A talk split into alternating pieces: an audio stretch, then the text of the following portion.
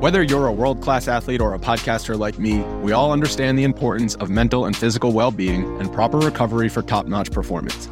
That's why I'm excited that Unifyd Healing is sponsoring podcasts on the Blue Wire Network. Unifyd Healing is a new and super innovative global network of wellness centers powered by Energy Enhancement System, or EE System. If you haven't heard of the EE System yet, then you'll want to listen up. This technology promotes wellness, deep relaxation, purification, and rejuvenation. Wherever you are across the globe, access to a center is easy and affordable. Interested in experiencing the EE System technology for yourself? Go to unifydhealing.com slash bluewire to learn more and find a center near you.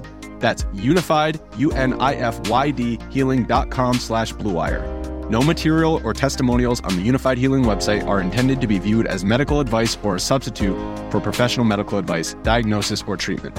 Always seek the advice of your physician or other qualified healthcare provider with any questions you may have regarding a medical condition or treatment and before undertaking a new healthcare regimen, including EE system. This podcast episode is brought to you by Coors Light. These days, everything is go, go, go. It's nonstop hustle all the time. Work, friends, family expect you to be on 24 7. Well, sometimes you just need to reach for a Coors Light because it's made to chill. Coors Light is cold lagered, cold filtered, and cold packaged. It's as crisp and refreshing as the Colorado Rockies. It is literally made to chill. Coors Light is the one I choose when I need to unwind. So when you want to hit reset, reach for the beer that's made to chill. Get Coors Light in the new look delivered straight to your door with Drizly or Instacart. Celebrate responsibly. Coors Brewing Company, Golden, Colorado. Support for this podcast comes from US Bank. When it's time for a new credit card, the best ones do way more than just buy stuff. And that's why US Bank offers credit cards that make every day more rewarding. Earn cash back, score points when you shop, dine out, travel, or binge watch, or get a low intro APR. US Bank credit cards were designed to fit your lifestyle. So make every day more rewarding and check out usbank.com slash credit card. U.S. Bank credit cards are issued by U.S. Bank National Association ND. Some restrictions may apply. Member FDIC. We are back and we are live. It is Fight IQ presented by RotoWire. UFC 234, the champ, Robert Whitaker, taking on Kelvin Gastelum for the middleweight championship of the world in Australia. The co-main event is Anderson Silva taking on Israel Adesanya. I am your host of Fight IQ, the Daily Fantasy Sniper. We're going to talk all things UFC 234 from a DraftKings perspective. Our analyst for the show, as always, it is Chris Olson and Joe Sunsu. Guys, are you ready for this card, which I think is actually going to be better than people think? I I wouldn't pay sixty dollars for it. Hint, hint. That's all I'm going to say. But I do think it's a good card overall. It's a better than your average fight night card. Thoughts on that, Chris? Uh, yeah. No, I agree. I think um, from a DK perspective, certainly it's interesting. I think um, the the challenge, the real challenge here is going to be because there are a lot of strong fighters in that 9K or close range. So the real challenge here is going to be um, deciding which of those 9K fighters you have to play in which you have to leave off. And there's going to be uh, maybe like a note of precision that you have to employ here that you normally don't necessarily need in other contests. So it's definitely going to be interesting. Yeah, I find I agree. We're hurting for underdogs this week. A lot of 9K fighters we like.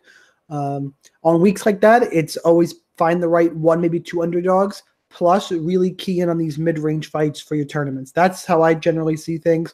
Joe, how how's this card shaping up from you, top to well, bottom? Let's put it this way: it can't be any worse than last week, which was horrific for everyone. for me. Um, uh, but it, for those of you who follow me on Twitter, I won't. I mean, and I'm not I'm not lobbying for followers here, but I made a, a kind of a horrific real world example of of how my night was worse than that, um, which a lot of people thought was quite humorous. Um, it's the first time in recent memory where, well, one, my core was so incredibly tight with Moicano and Ramos that my night was effectively over when Ramos scored one point. Um, I had a few other lineups, but um, Moicano, you know, it just killed it. I, I had nothing to look forward to. I did not get a dollar back in my in my outlay. So um, this uh, week has got to be better than last week. I am feeling a lot better about it. Um, there are a couple of dogs that I think have legitimate chances to win or perform strongly. So um, let's move on. Yep. Um, let's do our, our usual intros. I will say off the bat, guys, if you can't tell, I am a little bit hoarse this week. I've been under the weather since since Monday.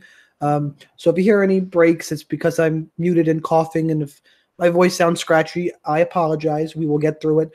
But let's move on to bigger and better. Same things. here, Breaking- guys. Yeah. just just as an FYI, and Sean and I do not live together, so we didn't catch it from Um, each other. Why would you even throw that out there, Joe? Well, That's going to be brutal and shit. Well, I'm letting people know that you know we both independently got sick at the same time, which you know is going to you know some some suspicious people out there are going to say, "What are you guys doing?"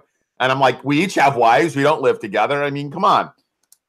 That that was that was rough. Anyway, Yeah. um, Fight IQ brought to you by RotoWire MMA. Thanks to those guys. Make sure to go to rotowire.com slash free 10 day free trial to all their usually premium content that is behind the paywall for free. 10 days, no credit card required. Season long optimizer, daily fantasy, obviously, NBA, MMA, PGA, anything you want. Baseball. They have it. M- MLB coming back up. Make sure and check them out. I'll also plug all of our Twitters. I'll do the shameless plugging. I'm at the DFS Sniper, one S in that. Chris is at Real Chris Olson. Joe is at Sun Tzu. I'm going to take a quick sip of my very manly tea with honey, and we'll break down the first fight. Wow. Listen, Nice. guys, you you do whatever you have to do to stay healthy and stay in the game. I was not missing this. All right, we have. Well, we don't start the, the first. We don't start the main event, Sean. Whew. Wuliji Burns, 7,700, taking on Jonathan Martinez at 8,500. I said those names inverted for a reason. Burns, a dog I like. He's plus 130. Martinez is minus 150. Thankfully, I'm sure the listeners would agree because of my voice. I'll do a little less talking this week, and you guys will hear more of Chris. So Uh, yes, I'll be here to pick up the slack, guys. let's see how let's see how this goes. But don't worry, I will I will be saving my voice to put either of these two in their place. Chris, how do you have this fight?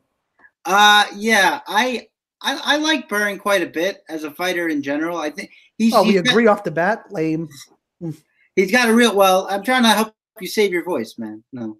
I um i, I like him as a fighter in general. I, I think he's just a real regular meat and potatoes like pressure strong overhand takedown guy.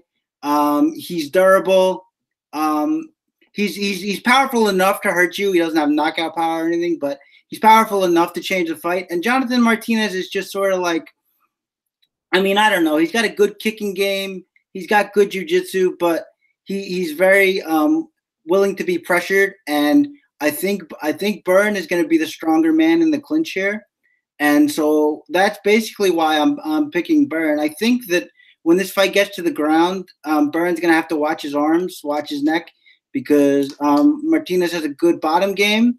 But apart from that, um, in a card where we're hurting for dogs, as we said in the open, um, I think Byrne is a really good spot here at 7,700. I actually don't like what I've seen from the bottom game of Martinez. All the more reason to like Burn is a matter of Burn hasn't shown that he can do much on top. That's what has to change here. But a grappling based live dog at 7,700 in this card. Joe, you interested? Yeah, I mean, I have to be. The the trends are also moving in the direction of of Buren. There's, you know, the odds, the lines are tightening up. Um, the only thing I really like about Martinez is his camp. Um, you know, he, he's he's I think he's a factory X guy, which I, I kind of like. That's been a hot camp recently. Um, I just don't know that he's UFC ready. Um, Buren's also got his back up against the wall. I mean, Chinese fighter or no, he's coming up against two straight losses. I can't imagine um, the UFC would keep him around coming off of a third. I do think that the floor is much higher than the ceiling here, which I guess is okay if you're looking for dogs. Um, I think he could be an interesting play in cash, although I'm not playing much cash this week. The GPPs are way too juicy. Um, I could see him, you know, again being having some safety, a safe floor in cash. Um, but again, I'm gonna, I guess, make it the trifecta here. I like. Uh, I'm gonna pick Buren for the upset as well. Just a That second. was that was an awful time coughing. I had to cough the entire time you guys were talking. Yeah. I heard right. Joe. I heard Joe wrapping up, and I went, "Son of a." All right, Jalen Turner, eighty-seven hundred, taking on Callan, or as Joe's going to call him, Harry Potter, Harry Potter. at seventy-five hundred. Jalen Turner is the favorite, minus two forty-five. Comeback on Potter is plus two hundred five. I like Turner a bunch. I will say I my only concern with Turner is that he is boom or bust, and he is literally this fight is days after his suspension, his medical suspension is up from his recent trip to the Shadow Realm that Vicente Luque gave him. Uh, other than that, I like Turner. Um, Joe, how about for you? Yeah, I mean, I'm the only thing that gives me pause is that one of our our good friends and someone who's been on a real roll lately it, has kind of endorsed Potter a bit. Um, that gives me a little pause. However, you know, my own independent research, you've got a 34 year old guy who has has fought on the Australian regional scene, um, who has got no cardio, who has um, you know, essentially has to win on the ground. Oh, by the way, he's slow. Um, his striking defense is porous. Um, going up against a dynamic striker. Um, and here's what's really scary is that, um, and I know there's been much said about how this Harry Potter guy trains with with Dan Kelly. However, if you look at his gym, um, it's scary that he's actually the striking coach at his gym. Which I gotta think, like, you know, how hard up is the gym when Harry Potter is the striking coach. Um, I like Turner here. Yeah, there's obviously some risk um, if this fight goes outside of the first round. Quite honestly, I didn't think he looked all that bad moving up a weight class. Um, you know, in the first round against Luque. I mean, he actually, I believe he landed 31 significant strikes, which is impressive you know, because he was clearly overmatched and fighting up a weight class. So he actually he he won a large majority of that round. He yeah. got knocked out at the end. You, you, if he doesn't get knocked out there, you could argue he won that round 10-9 against Luque. Yeah, I, I, thought he looked really good. I mean, you know, obviously it's hard to say someone looked good getting getting destroyed, but until I thought he threw the spinning back fist. Exactly, exactly. I thought he looked pretty good in that fight. So, you know, and then the other the other narrative on on Potter is I, a lot of people are making and this is just a general rule of thumb. A lot of people are making a big deal over, and Potter has said it as much in interviews. Like, I'm going to use my BJJ black belt. Like, let's let's tell people that all black belts are not created equal. You know, like if you're a Renzo Gracie black belt, I, I would probably put that up. And I'm not besmirching his accomplishments or saying that his teacher is inferior. But let's be honest, there are different levels of black belts and and and who you study under to get it. So that's all I'm going to say. Um, I, I, like Turner here quite a bit. I think it could get interesting if this fight gets outside of the first round. But um, I, I, think Turner is a guy you should target. Great inside the distance prop. Um, high likelihood of a finish. Um, there is some risk, but um, I'm on Turner here. Big, been a big way. Chris, how about for you? Yeah. Um. In fact, I'm kind of curious of what our friend's argument was for Potter. Can you sum it up in like a sentence, Joe? I haven't read the whole thing. I said Joe, but it, it's mostly that Potter didn't look very good, and the grappling, which I didn't. The grappling I watched in Potter wasn't was. I mean, just body locks. Right. Yeah. The, which I, I Turner's just got to keep off keep off his back and the recent injury that um, the, the um, nasal fracture that Turner suffered that if he didn't get cleared by a doctor would have resulted in a year long suspension. Yeah, and that he's home in Australia, and just that he thinks Turner's overrated. All right, um, fair enough, I guess. I, I I like I like Turner a whole bunch here. Um, Joe Joe mentioned it um, in his in his breakdown there. Um, uh, Potter's just very slow, and in his last fight on the regionals against a guy named BJ Bland. He was getting lit up by counter shots constantly because he's just such a slow striker. He strikes me as someone who has done well on the on the regional scene just by virtue of being the bigger guy in the weight class so that he can use his judo. And that's not really going to be the case here. I mean, he might be he might have like a like a like a bigger like, you know, filled in frame than uh, Jalen Turner, but uh, Turner's a long, tall guy. He's he's quite strong himself, so that's not going to be a problem here. And the speed, uh, Turner's got a lightning fast jab. He puts his combinations together well.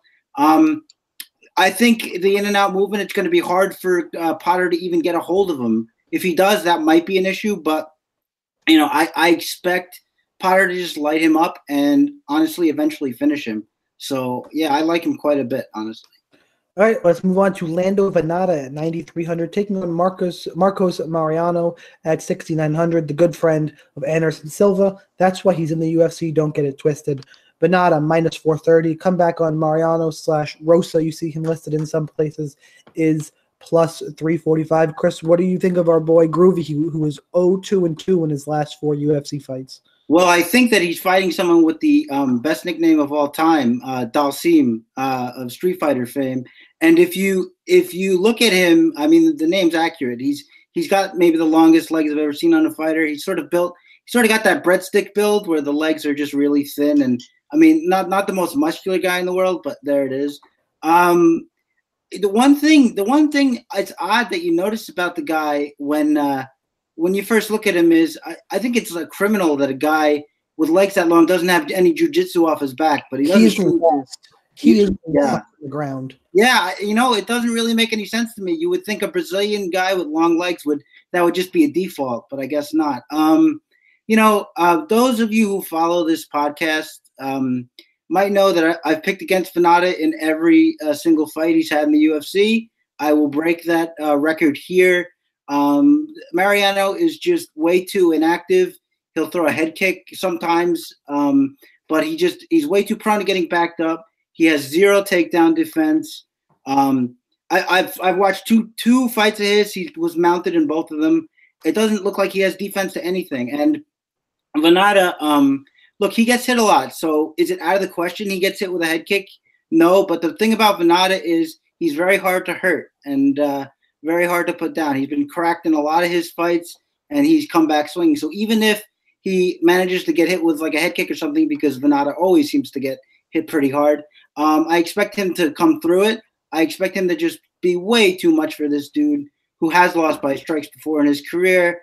And I'm gonna have a lot of Lando Vannata, and I think you should too.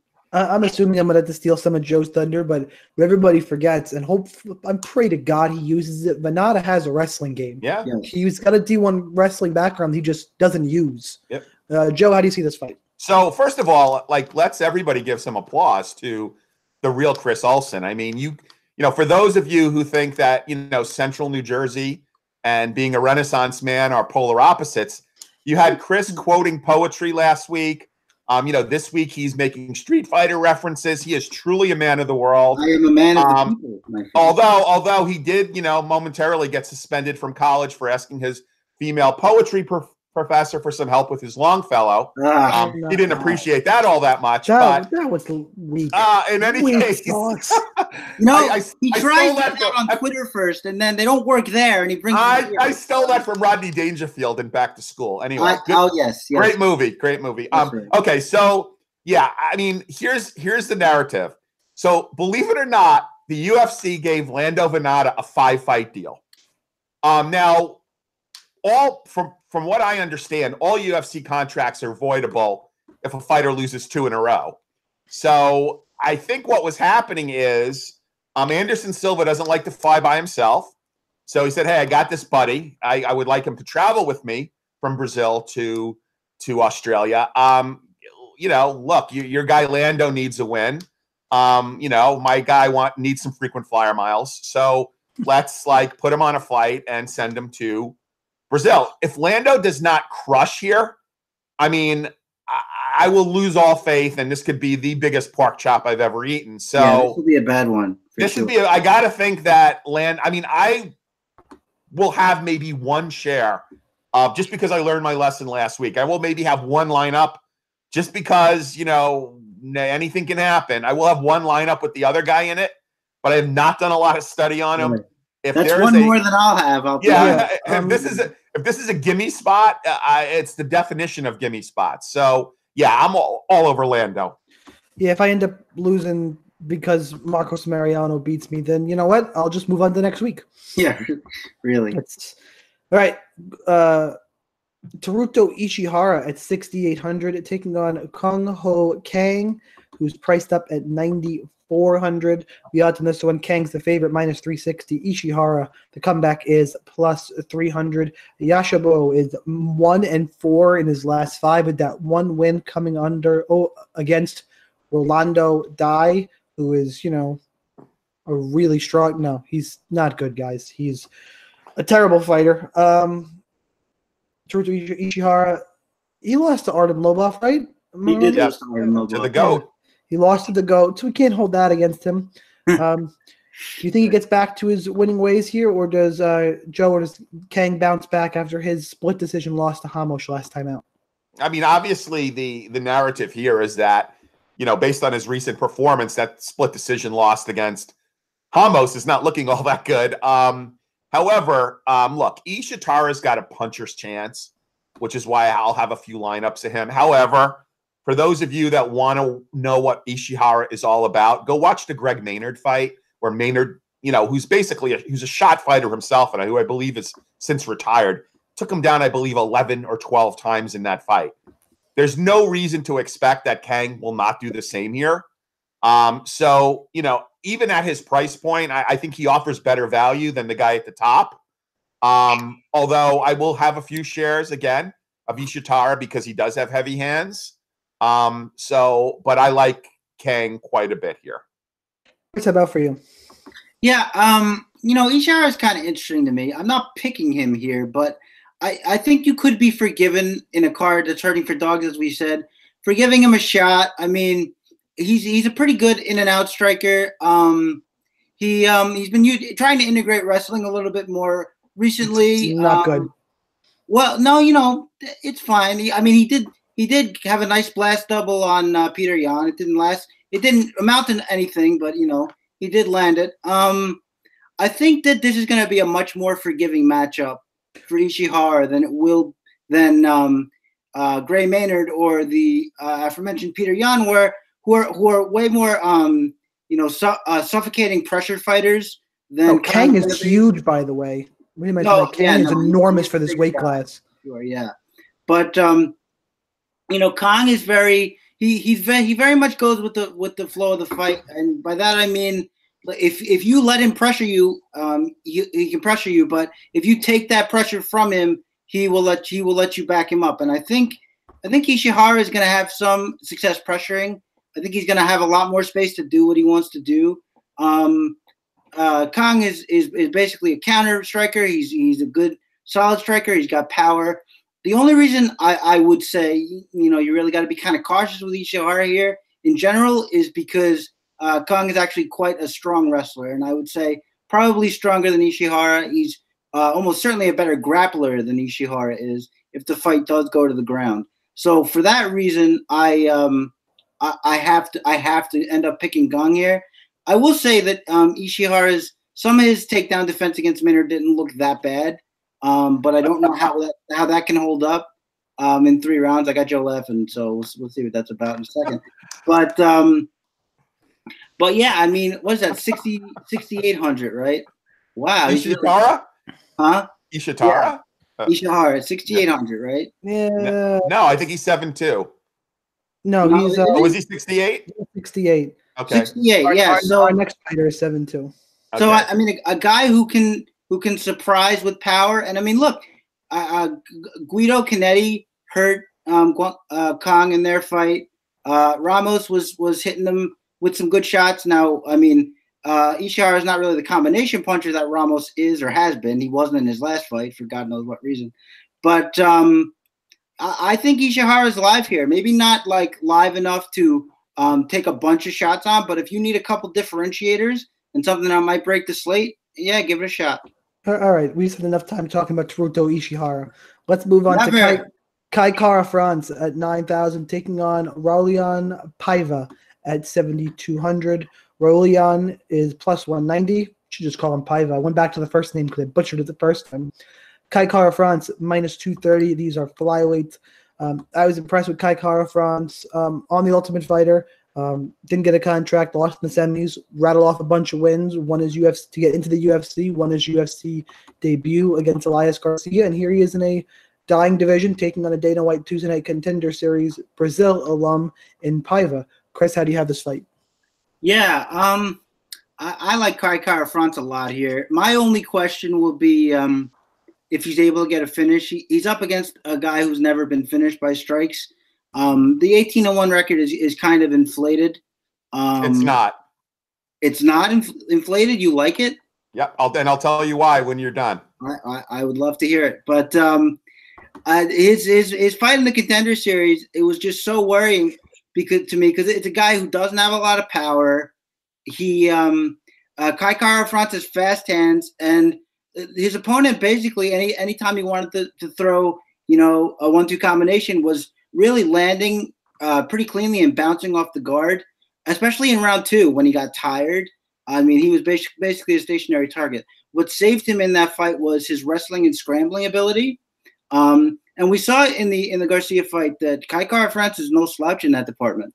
So while uh, while I'm willing to probably concede that um, uh, the opponent has better jujitsu here, I think um, Kai Kara France could at least make that competitive if they go to the ground, maybe get back to his feet. And once they're on the feet, I don't think this is going to be very close at all. So my pick is France. You have to decide if he can get a finish, if he's worth the price. Um, but the pick to win the fight is France. For me, before Joe goes, this fight is just it comes down to Kai Kara France. I think is faster and more technical, and Paiva is younger guy, more room to grow, and bigger, and probably a little stronger. Joe, that being Okay, said, so- how do you have it? So um, I'm going with the dog here. Um, again, I am not telling people not to use Kai Kara France, but there this is a this is a cau- cautionous caution tale of recency bias and narrative. So the recency bias is obviously people are looking at what KKF did against you know the Pettis cousin, who I don't think is a very good fighter. Um, the series of wins post Ultimate Fighter that KKF has rolled off were on the the very competitive Chinese regional scene. Um, he has got seven losses, six of which occurred in in very suspect regional scenes um, or regional promotions. Now, why is the 18 and one record of of Pava not uh, not suspect? Um, I looked at each one of his opponents. Um, one, I'd argue that the regional promotion in Brazil is better than the Chinese regional promotion and even the Australian regional promotion. Um, you know, he, most of his opponents had winning records. Um, if not, yeah, yeah, the vast majority of them did. Um, now here's the here's the real narrative and what uh, Pavi is fighting for. So after he won that split decision on the Dana White's Contender Series, uh, he went out not exactly that night, but you know after that went out with his girlfriend. Um, someone grabbed her or or groped her, um, not wanting to kind of get into an altercation and jeopardize, you know, his his UFC contract. He decided to be the bigger man and walk away. He got on his motorcycle. His girlfriend got on the back. The uh, person who groped her and this person's friend got in a car um, at a stoplight. They crashed into the motorcycle with the car. Both went flying. Kai Kara, uh, Pavia got injured. The girlfriend got put into a coma and died several days later. Um, you know, he- down or talking Whoa, about what are we doing Joe. here? I am telling you why We're this guy is motivated to win. No, So- God, it's got dark. Contemplated retirement. The girlfriend's father came up to him and said, "Dude, we're so proud of what you did. The best way to honor my daughter is for you to continue fighting."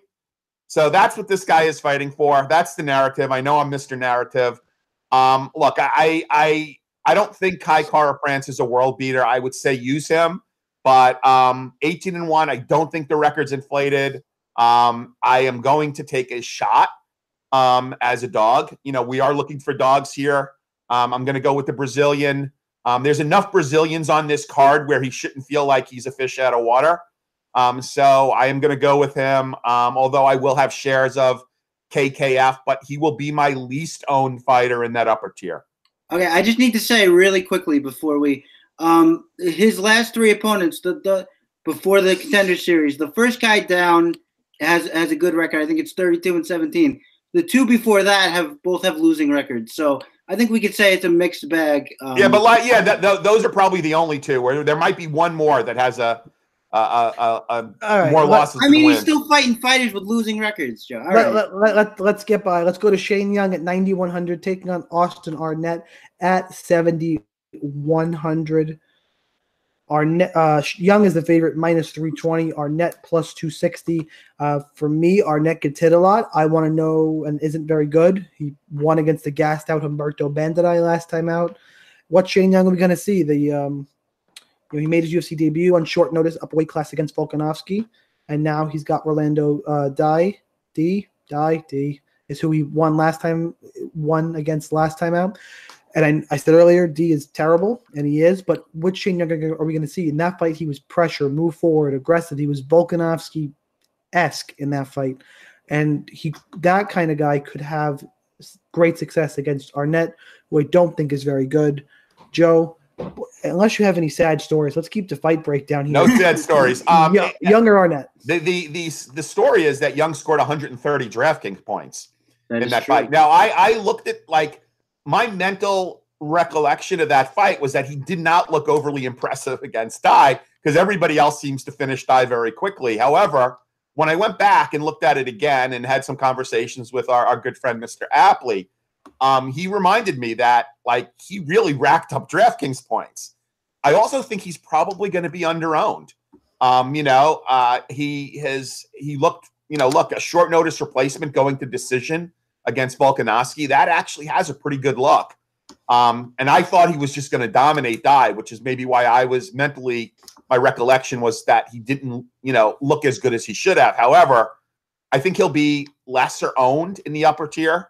Um, I certainly like him a lot more than Adesanya um, in DraftKings for his upside. So I am um, on Young in a pretty big way here. Chris, are The we going first to be thing I able to move have to through this fight quickly or no? Huh? we going to be able to move through this fight quickly or no? Absolutely not. Um, the Oh, first thing Jesus. I, Are I you an want- Austin Arnett truther? No, no, no, no, no. I'm not. But I, the first thing I have to bring up is I think we're being awfully hard on Orlando Dy here. I mean, he's at least a, a, a serviceable kickboxer. I mean, he's not No. like. Of course he is. He he hurt what's his name in their fight. He went to decision with him. I mean, uh, What's what's his name? you know, you know, uh, the leech, Li Jingliang. Yeah. So anyway, I, that's that's a that's a that's a derailment. But- Wait, wait, he, wait, he also wait. said uh, Ishihara has got good takedown defense. wait, wait, wait, wait, wait, wait, wait. he's, he's never he's never fought Li Jingliang. yes, he did. Li Jingliang, Li Jingliang is a welterweight. Am I? All right, now I got to check this out. Orlando Somebody- Dy is a bantamweight. Yeah, dude, you're, you're missing a few weight classes here. Well, who Rolando, Rolando then? Dy is one and three in the UFC. That win is over Wuliji Buren, which I think he fought Kang, right? he fought. He lost to Shane Young. He lost to Teruto Ishihara. Yeah, I- I and he don't- I lost don't know to, who I'm and he thinking of lost to. Alex Caceres. I don't know who I'm thinking of at the moment. I have Yeah. to think about it. But anyway, all right, disregard that whole thing. Anyway, um, I, I like Shane Young a lot here. I think. Um, by the way, if anybody in chat knows who I'm thinking of, please shout it out because it's gonna bother me. If you if you want to make fun of him, go ahead and type But in- type some no, don't do that. Don't listen. Yeah. Don't listen. Uh, Yeah, he he somebody some just help. said somebody just said we love we love Chris. He And needs some somebody help else with is upset- Longfellow. and somebody else is upset at Joe for not making a Chase Sherman or um who is it, guys? Chase Sherman or James Te Huna. James, James Te Huna Tahuna reference. reference? Yet. Well, our boy Chase, like I want him back in the UFC. I got college to pay for. Like he's coming off of like he's he's gonna win his first fight back and bankrupt. we you. all know we all know that Chase Sherman is great against under undersized Chinese fighters who fight on the Chinese regional scene. So let's bring him back to the UFC so I can pay off college. They're gonna Alright. give him Yu Yu Now, Yao I'll, Zhang. I'll actually try to go pretty quick since I, I wasted a lot of time with my nonsense. Um, I, I, like Shane Young a lot here. I, I consider him to be like a poor, like a like a like a poor man's Co- uh, Cory Sandhagen. Um, he's he doesn't have as good in and out movement. He's not quite the wrestler or the leg kicker, but he does he um he he can get creative with his combinations. He likes the pressure. He's a good boxer. He can wrestle a little bit. Also, he's good at reactive takedowns, which I like a lot in this matchup against the guy in Austin Arnett, who's a, who's um, eventually or sometimes at least going to try to flurry forward. I think it's good to have that wrestling in his back pocket. Uh, Joe mentioned already that he that he racked up a lot of points. He can take quite a shot. Um, he took a, he took a lot of he took a lot of clean shots from uh, Rolando Dy and kept moving forward. So the durability is going to be important here. And I, I don't think the Volkanovski loss means anything. I mean, Volkanovski has pretty much swallowed up everybody he's ever fought. So um, not really concerned about that. I like Shane Young a ton here. I agree that he's going to be underowned probably in the sea of you know nine thousand dollar players. I think he scores big, and um, I'm going to have a lot of. Devonte Smith at 8,600 taking on Dong Hyun Ma, who has changed his name. It was Dong Hyun Kim, the maestro. Um, now it's Dong Hyun Ma, who is the underdog at plus 215. The comeback on Devonte Smith is plus 255. Chris, how do you have this fight? Um, yeah, I I, I basically think that this fight can. Um, I think Ma has a has a path to victory. I think if he uses, you know, his um his his you know clinch wrestling and um his grindy style up against the fence like we've seen previously, I think he can win because we've seen uh, Devonte's takedown defense um, is not great. He uh, famously lost to Jon Gunther um, in a fight where he probably should have won. I mean, we don't He, give just, enough. he, credit- ga- he gassed out. he did, and I mean, we don't give enough credit to how tough Gunther is because if you watch that first round, it's, it's a miracle he didn't die in the cage. But um, be, be that as it may, um, in, in his contender series fight, Smith had a guy in on his legs, and he finished him with the um, the Travis Browne elbows. But that's not takedown defense. You can't rely on that every time, and so um, it does really it does worry me um, if Ma tr- uh, tries to wrestle. Um, I think he could have some success there, but otherwise, um, uh, I think the, uh, Smith is just going to be much faster. Uh, he hits way harder, and um, he's way more aggressive. I think um, Ma, when he's not clinch wrestling, he likes to basically have a slow one-shot kickboxing match, and um, Devonte Smith is not going to be having that. I don't think. So um, I think um, this fight can go one of two ways. I think pretty early on you're going to know which fight you're going to get, but my money is going to go on Devonte Smith for the knockout. My take on this fight is that it's Devonte Smith really early, or Dong Hyun Ma is going to run away with it. Um, I will say, someone in chat, John Owen, just that he's a Chris Olsen truther. So if we can figure out a way to ban John Owen, that would be good. No, actually, I'm, I'm going to be I'm going to be um, Sending I'm in some gonna swag. to the VIP area. He's mm-hmm. going to come right this way. Joe, how do you have this fight? Well, I mean, look, we all know Chris has got very low standards for takedown Oh, defense. I mean, you know, when when when he says Ishihara, who's got who got taken down. Oh my God! Watch the fight again, Joe. dude, dude, how like it, that's like saying like a one-legged man in an ass-kicking contest is is good, right? I mean, he he It's not got taken, like saying he got taken down twelve times. I mean, know, but in between there, there were some things that he did. It's not. That's not a contradiction Oh my contradiction at God! all. Oh my God! My God! My God! Okay. Wow. Okay. Okay. Anybody so- curious can watch the fight. Go ahead. All right, Yeah, move on. watch that fight. I was there live at it. Um, okay, so I had a better talk- view than you did then. Uh, you probably did. Let's talk about um, this fight. Um, I, I kind of agree with everything you guys said. I mean, I think Smith early. I mean, if he if he if the fight gets later in in distance, uh, you know, Smith could. I mean, let's let's not forget Maestro in that fight of the year against Polo Reyes. Um, that was an an awesome fight. Um, we know he could take a punch. Um, but uh, and he's been off for a while too. I think he's he's coming off of a pretty sizable layoff here. Um, so that's that's kind of part of the narrative too.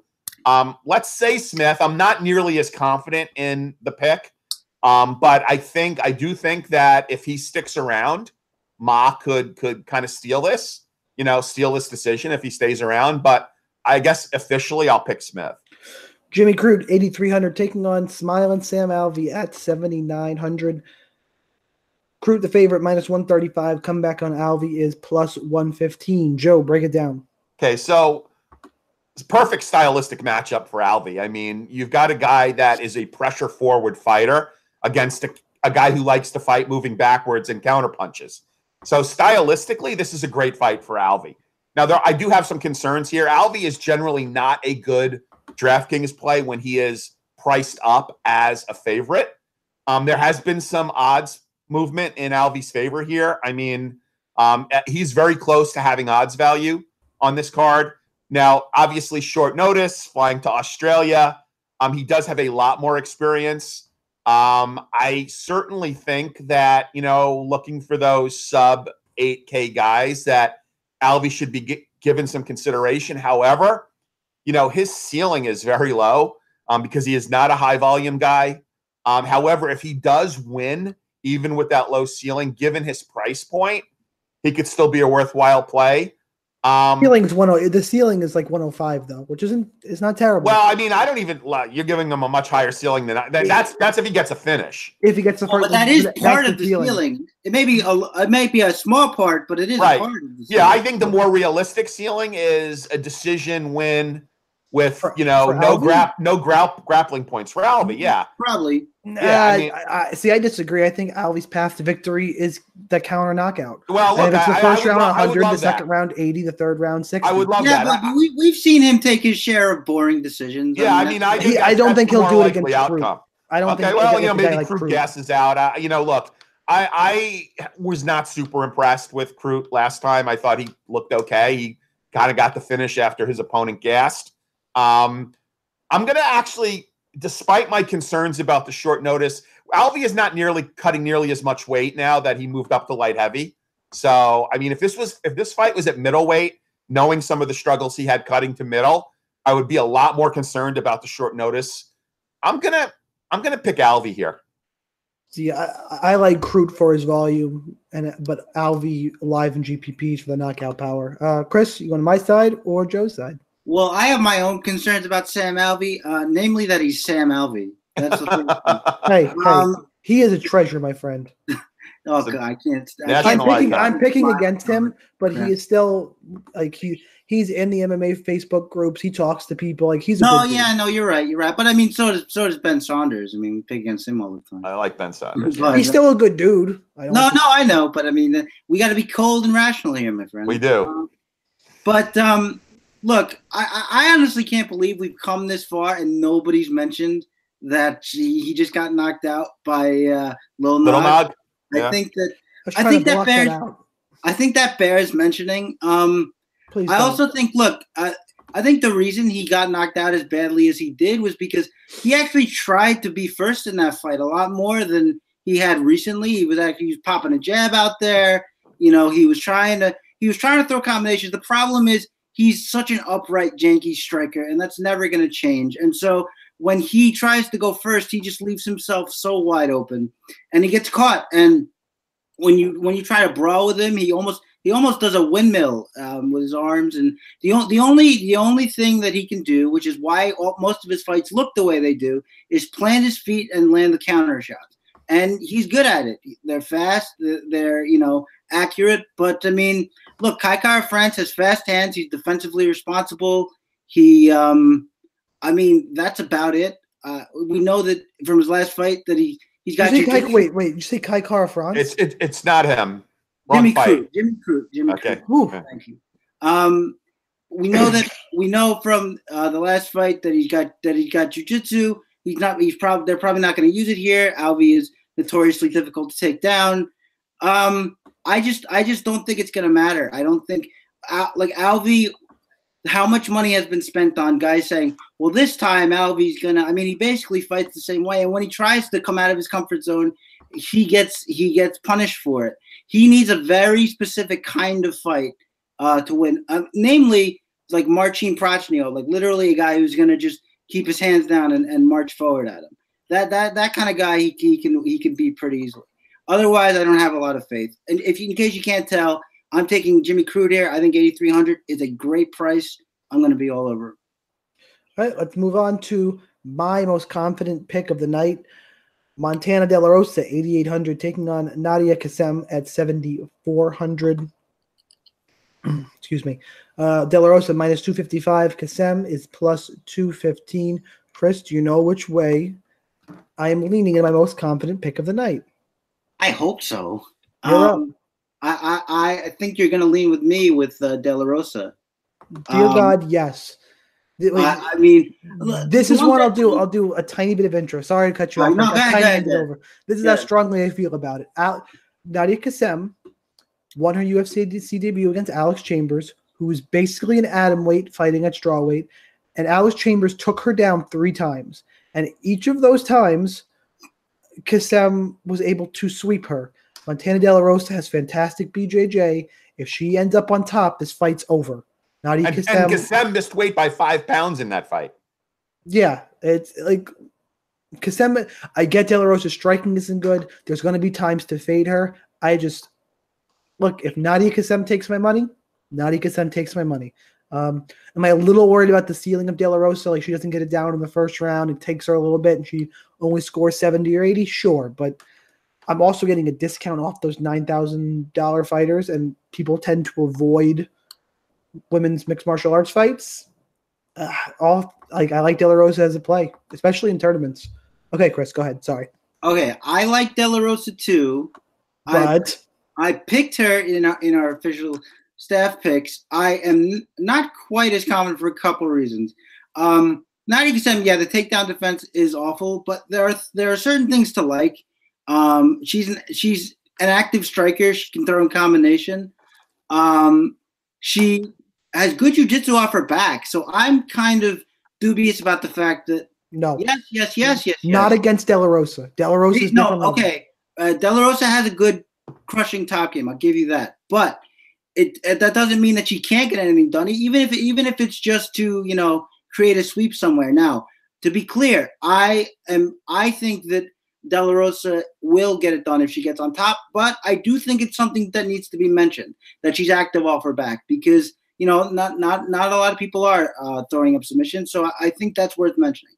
But I am gonna go De La Rosa here. I actually think De La Rosa, like if you look at her two fights between the first fight off the Ultimate Fighter and then the last one, I think her striking has has come leaps and bounds already. Because I mean, it's she's never gonna be a great striker probably, but they they they they basically just sat there. Okay, you're long. Throw your jab. Keep it out there, and and when they come to you, um, you can you can lead, uh, step back and counter strike. And she's being very efficient and doing very well with a limited skill set, and I like that about her. The one other thing that um, I just remembered that um, would kind of make me a little nervous is she, she we haven't really seen her aggressively go for takedowns, and so I mean if this is a kickboxing fight, it's a lot closer. So that kind of makes me a little nervous.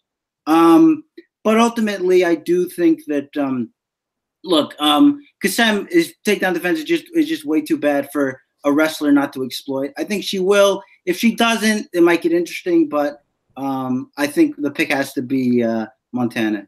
Yeah, if De La Rosa had- is not shooting within the first three minutes, I'll be screaming at my TV, even if I don't have a voice. Uh, Joe, So at least you know De La Rosa has has a live-in training partner, and the fact that her husband fights it the same weight as she does, Charles De La Rosa. Um, you know, look, Kassem is is it Charles? yeah, yeah. It- That's his name, isn't it? That's her husband. I'm, s- I'm even thinking the wrong first name. Yeah, You- you yeah. could be- So and they both fight at the same weight, which is kind of interesting. A lot Um, of mistaken identities today. Yeah. for- Um, for the crew. Kassem, look, I, I, I I'm going to be looking more forward to the weigh-ins than watching her fight. If you catch my no, drift. wait, Um, hang on. Uh, sorry, Charles Charles Rosa.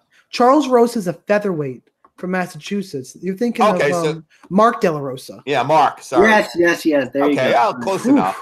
Okay, You yeah, guys are killing me today. good that you caught I'm that. glad we got that. We got that. Good that you caught that. Okay, yeah, I- she. I knew. I knew her. I knew her husband fought it pretty much the same way that she did. Um, yeah. So look, Astro Girl took Kassem down too easy. Uh, Kassem's a Muay Thai type fighter. Like I said, um, highly marketable. I'll leave it at that. Um, you know, but I, I I think this could be a good opportunity for Montana to you know show what she has um, and you know kind of move up uh, the the 125 division. Um, obviously, this is the right weight class for Kassem as well, having missed weight by five pounds. Um, I think the weigh-ins there's there wasn't. Um, I think the weigh-ins were the traditional weigh-ins for this card. Um, so I, don't- I don't. If anybody has anything, uh, I did not have a chance to watch. Somebody just said it took her a long time to weigh in today, and she looked a little rough. Really? Okay. Any yeah, any other color that people want to share on the weigh-ins? I've not had any opportunity to track how they haven't, went. I haven't seen it yet. either. Yeah. So Somebody, um, somebody in chat said um, the Ishihara weigh-in was intense. Just in case anybody wants to go back. oh, okay. Inter- well, Ishihara is a character. Um, Yeah. Okay, so I'm gonna obviously pick De La Rosa here. Somebody was trying to take Ishihara's girl last night at the, the, the club. Uh, one of one of his beaches. He got. Uh, let's move on. I, I Yeah. opened. I opened us up to that. Yeah. Ricky Simone, 8,200 taking on Rani Yahya at 8,000. One of the most interesting fights on the card, in my Yes. opinion. And this is where things really pick up for me uh, in terms of really liking this card. Uh, lines closed a little bit, although it was always close, but now both guys are minus money. Um, Ricky Simone minus 115, Rani Yahya minus 105. Simone, the relentless grappler, Yahya, the BJJ wizard. I lean towards Yahya just because I don't think it's the case where the grappling is going to keep this fight on, on the feet, where Simone would have an advantage.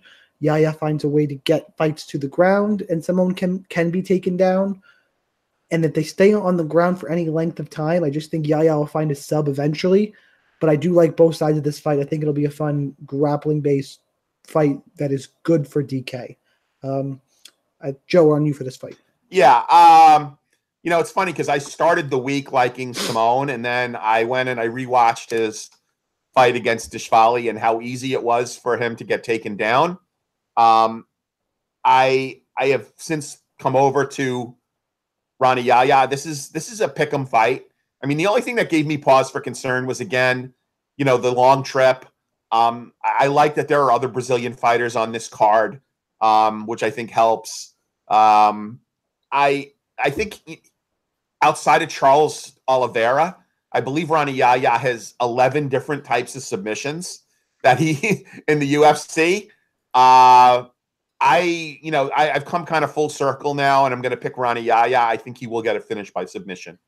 I, I am concerned about his gas tank if this fight goes long. I think the, I, I think the momentum could shift to Simone, who has better cardio, um, if this fight goes long. But I'm going to take Rani Yahya by submission. Yeah, like we're both picking Yahya, but it, it is a razor close fight.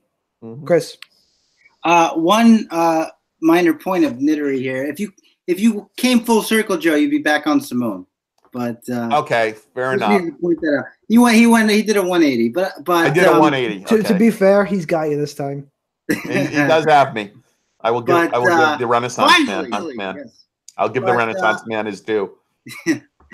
but uh, as as far as this fight goes, um, definitely close, definitely back and forth. I'm gonna be picking Simone, um, just because I think that um, for as great at at, at uh, BJJ as Yahya is, obviously, um, we haven't really seen him take subs off his back. We've seen him hit sweeps before, and uh, things like that, of course. But um, the way Simone likes to get his takedowns up against the fence, those, are going to be harder harder to do. Um, I think Simone is a good enough scrambler uh, to get away from a lot of those situations, uh, a la David Teymur in the, the last fight that we saw against Charles Oliveira. Um, he's obviously a, a, motor. He never stops. He's uh, a good DK play because we're probably going to have a lot of mat returns.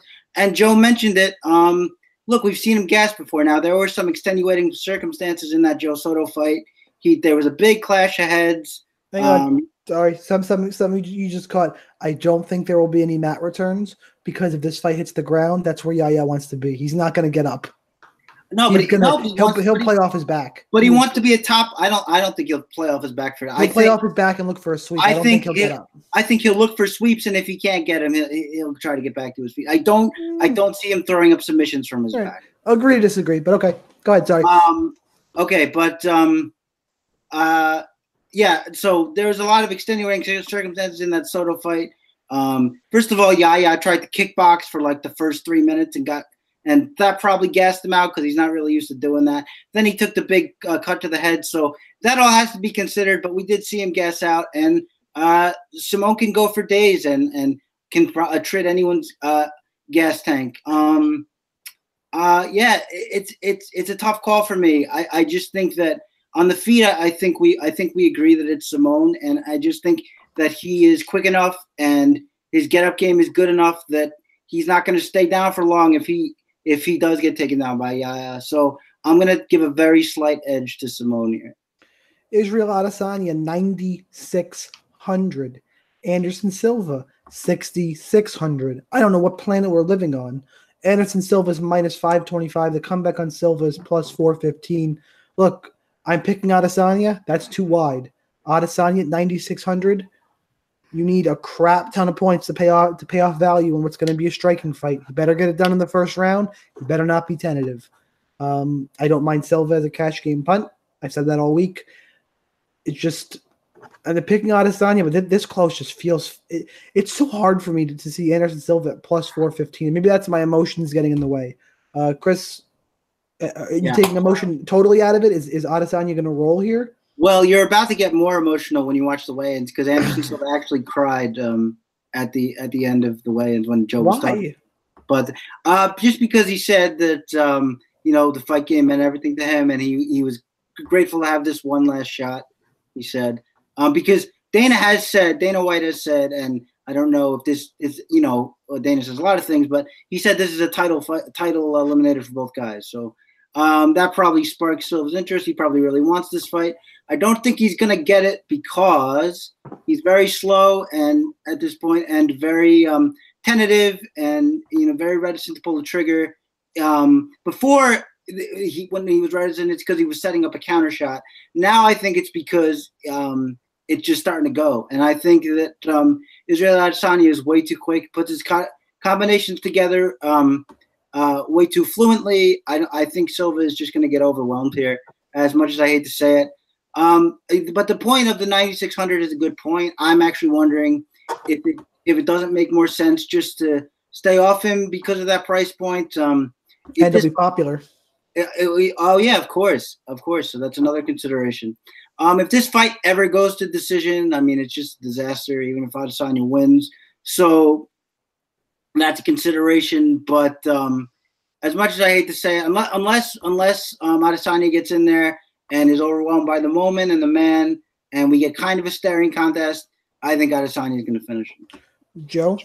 Yeah, I mean, I am. I am not. It's well known. I am not a member of the Israel Adesanya fanboy club. Um, I, I am eagerly awaiting the opportunity to to fade him on the betting line. That'll occur the first time he fights a wrestler. Um, unfortunately, although five years ago I think this would have been a perfect stylistic matchup for uh, Anderson Silva, um, I just think the hand speed advantage is is too much, um, and the athleticism is too much for him in this fight. So as much as I want to fade Israel Adesanya, I think in some way this is going to help me because this is going to add to his legacy and make him like all that more a favorite when he goes against a guy like Jacare or Weidman. Um, so I I reluctantly have to pick Adesanya here to win. However, um, I don't see how you get 12x, um, which is probably what you're going to need for a GPP here. Obviously, he is incredibly safe in cash. Um, but you know, 9.6k, I just, you know, it's fadeable um, you know, from that perspective. Uh, I will pick Adesanya. I don't mind having a share or two of Silva um, in GPPs. I don't like him in cash. I think there are a better cash plays. Um, but if you want to have a share or two of him in case he just brings the magic back, that's fine. But I am reluctantly having to pick uh, Adesanya here as much as I cannot wait for that opportunity to fade him. Yeah, someone, excuse me, someone in chat just said has anyone had an easier? It was Michael Iannone, by the way. Should give credit. Has anyone had an easier path to a title shot?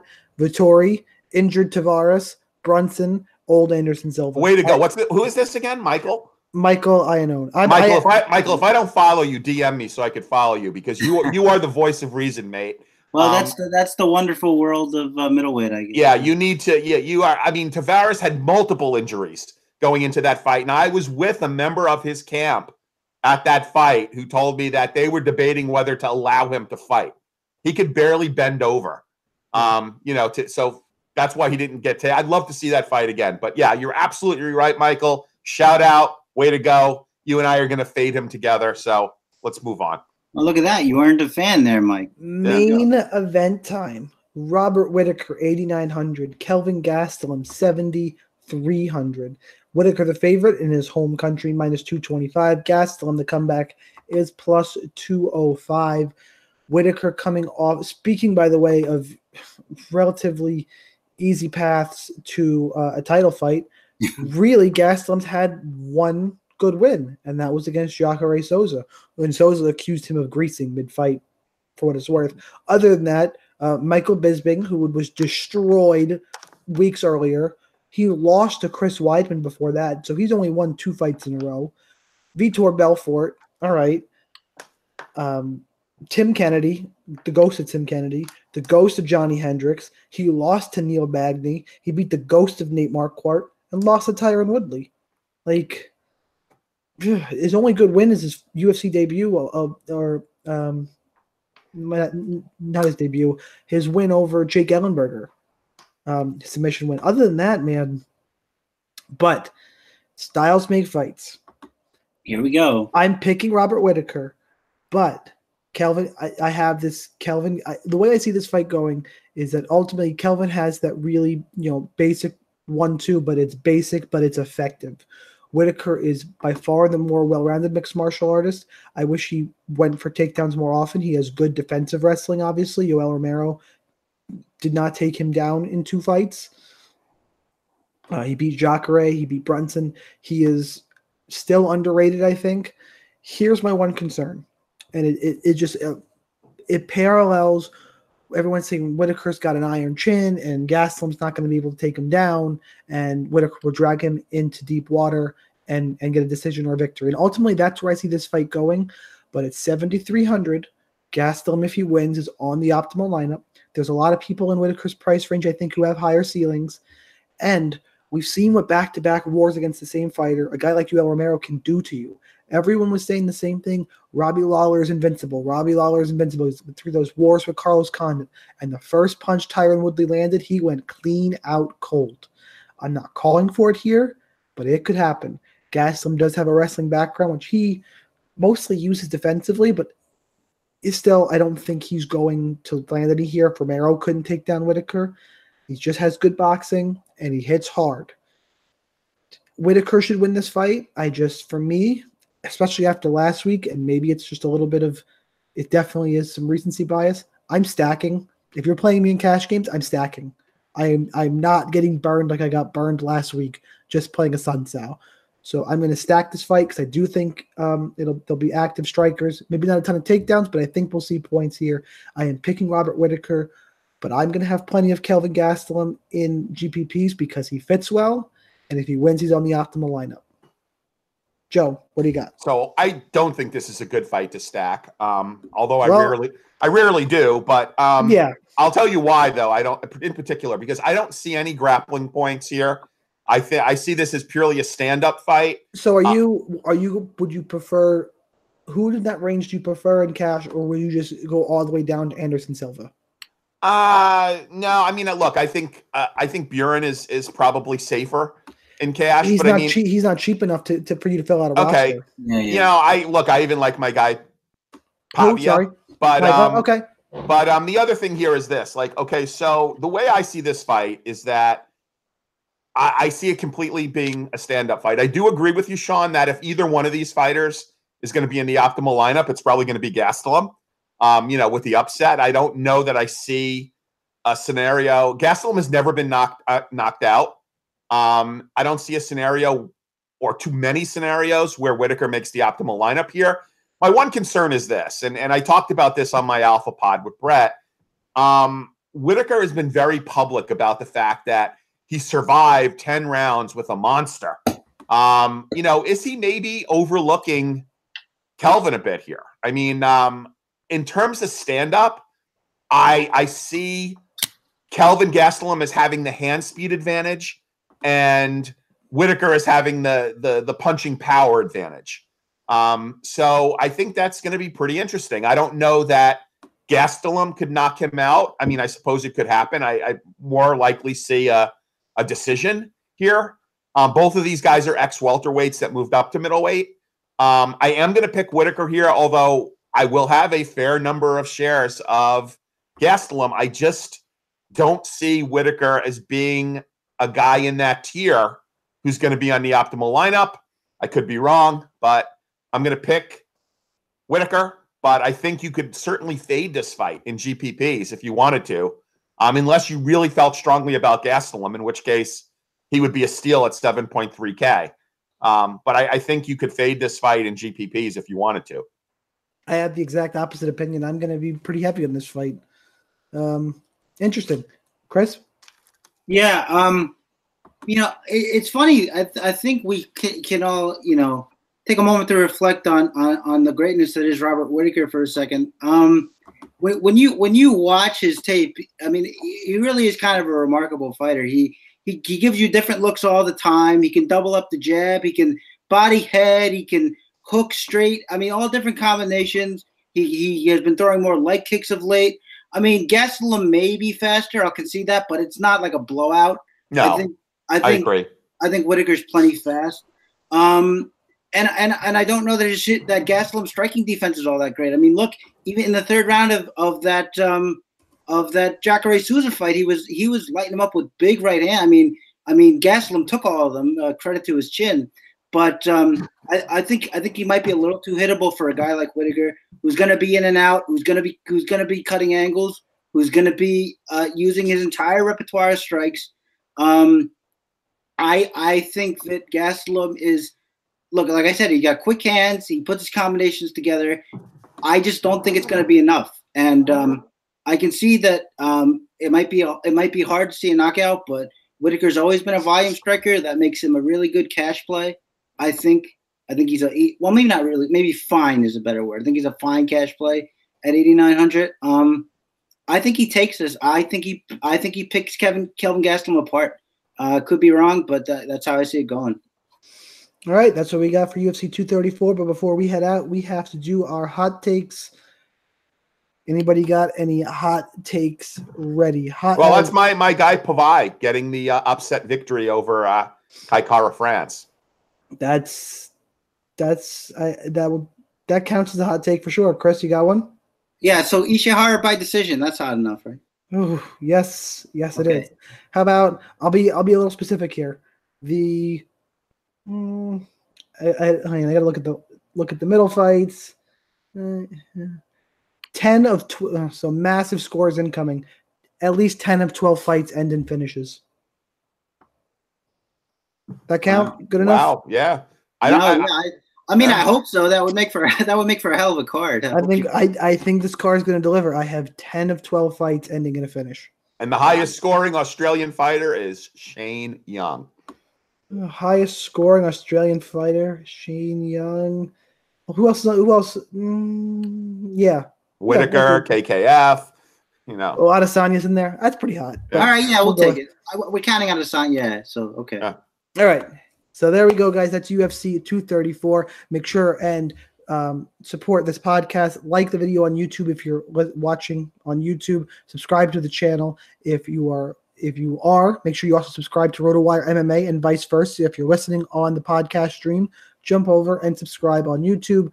RotoWire.com slash free 10-day free trial to all their premium content. No credit card required. I am the Daily Fantasy Sniper at the DFS Sniper. Joe is Sunsu at Sunsu, S-U-N-T-S-Z-U. Chris is at Real Chris Olson. Thank you guys for all your support. The podcast continues to grow each and every week. Hit us up on Twitter. Um, if you are in the uh, 2019 MMA Ironman, the season long yes. contest I am running. The first contest has been sent out. That went out today because I was taking registrants all the way until the last minute. 115, right, 100, 115 for a total wow. prize pool of, of $11,500. I kept it a little flat for uh, year one. First prize, though, is still $2,000. Pay about the top 15 percent of the field, and we'll we'll change things up as we go um through. Um, so the contest came out today. Moving forward, if you are in, as soon as DK salaries are released, you'll have the contest right away. Any issues, reach out to me on Twitter. Um, and and ask anything you want. You have any questions? Um, hit me up there. And just uh, let everybody know that it's a Sunday card next week, not a Saturday card. You have the President's Day holiday on Monday, so they're doing a Sunday night card. It is ah. a Sunday card, which which will be nice. I think we're still going to go on Fridays, correct, yes. gentlemen? Yep. Yes, yeah. Awesome. All right, guys. Um, nothing else. Good luck in your contest. We'll see you next week. Cool. Thanks, everybody. Thank you. Okay, let's make.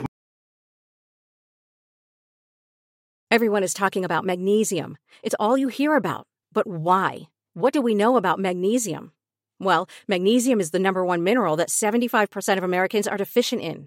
If you are a woman over 35, magnesium will help you rediscover balance, energy, and vitality. Magnesium supports more than 300 enzymatic reactions in your body, including those involved in hormonal balance.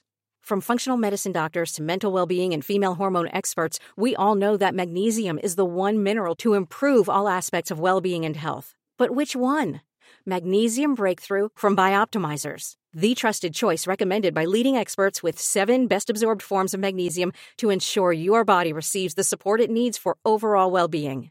Go to bioptimizers.com slash balance today and use code BALANCE10 for 10% off. Support your journey to wellness at B-I-O-P-T-I-M-I-Z-E-R-S dot com forward slash balance. Magnesium Breakthrough from Bioptimizers, your foundation to optimal health and vitality.